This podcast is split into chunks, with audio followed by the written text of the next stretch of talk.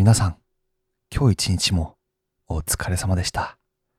第8回目のスカーン時間が始まりました。私はスカーンです。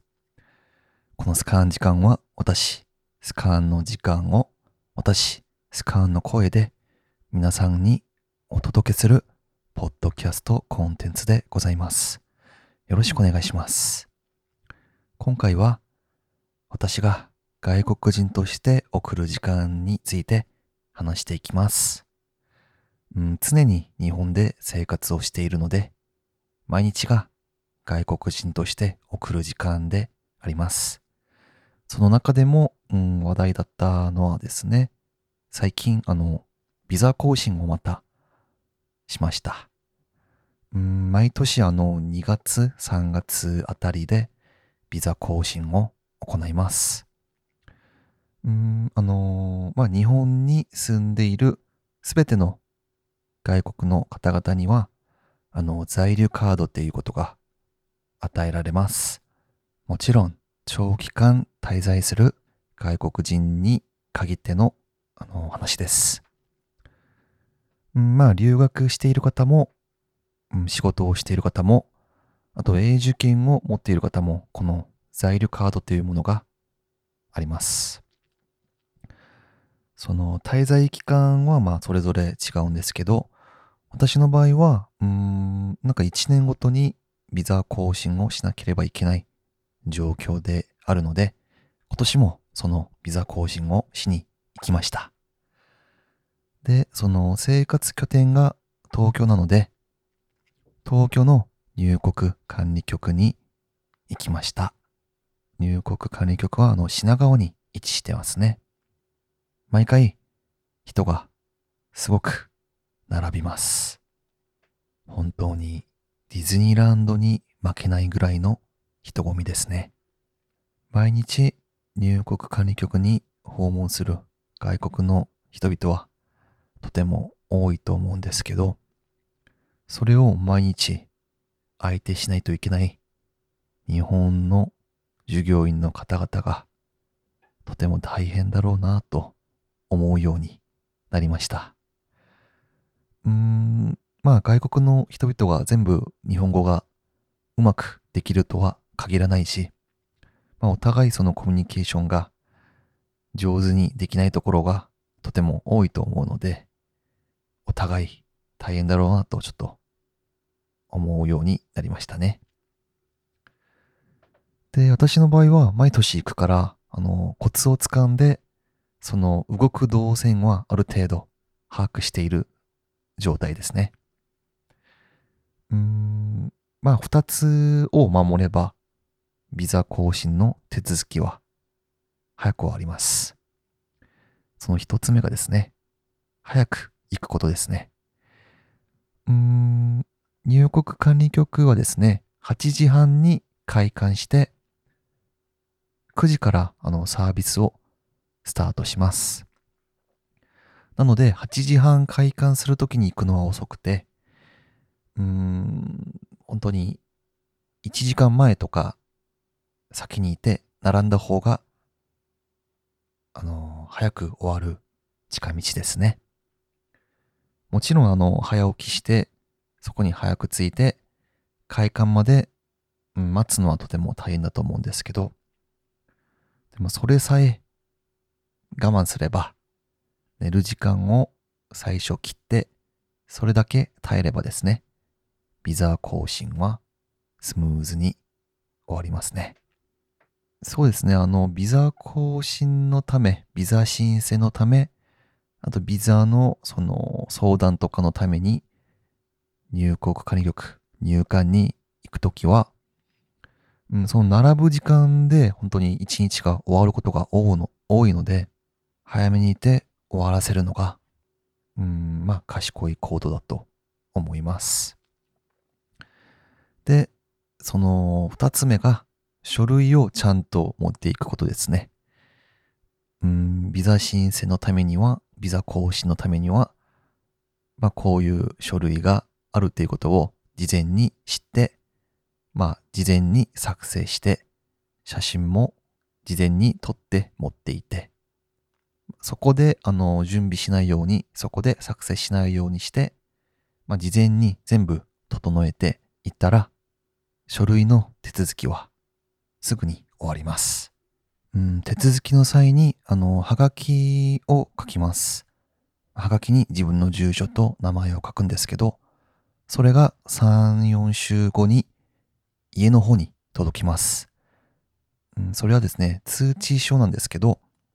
ビザの更新の審査が終わりましたよというお知らせの通知書です。その通知書のハガキを持ってまた入国管理局に行きます。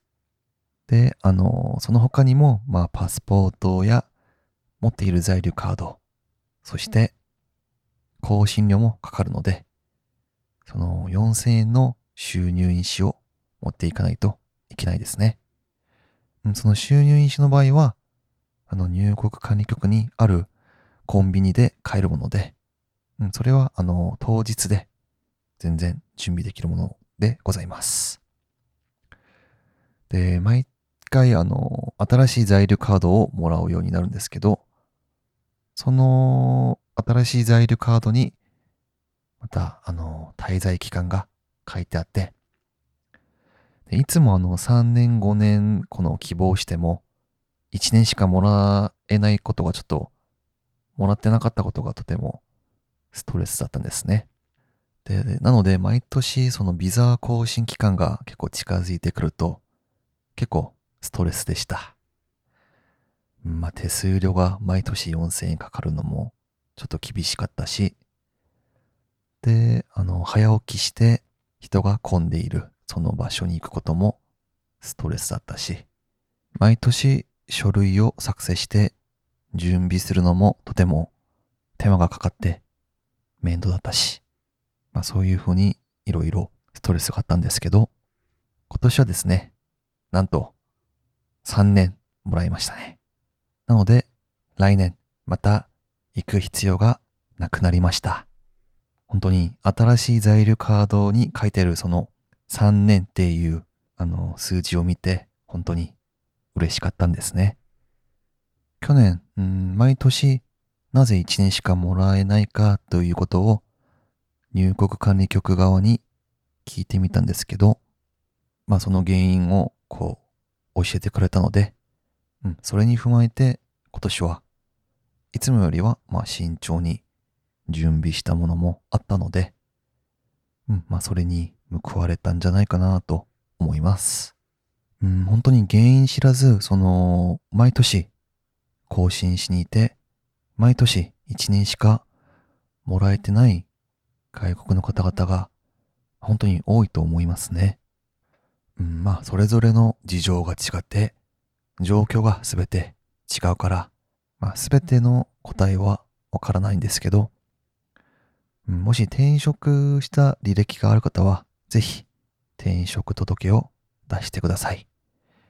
私の場合は、その転職届を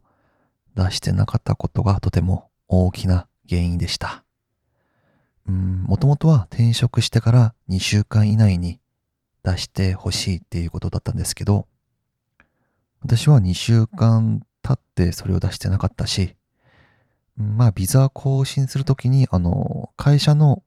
情報も書くから、その時に自動的に情報が更新されるんだろうっていう、こう甘い考え方があったので、うん。その、まあ、決まったルール的なものをちゃんと、こう、守れてなかったことでしたね。なので、あの、2週が経っても、その転職届は、こう、受けてくれるらしいので、ぜひそれを出してください。私はそれを出したら、問題が解決されました。そして、あの、その転職届を出すときにですね、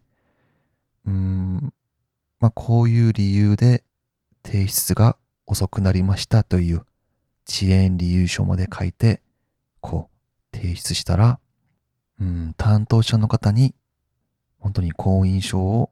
与えることに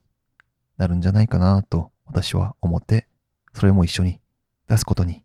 しました。まあそもそも外国の方々で私のポッドキャストを聞いてくれる方がいるかはちょっとわからないんですけどね。というわけで今回は私が日本で外国人として送る時間について話してみました。いかがでしたか？うんまあ、今回はビザ更新の話だったんですけど、まあその他にも外国人として送る時間、まあ外国人としてこう経験している日本での時間などをまた話す機会があったらぜひ話していきたいと思います。第8回目のスカーン時間はここまでです。最後まで聞いてくださってありがとうございました。スカーンでした。また次の時間にお会いしましょう。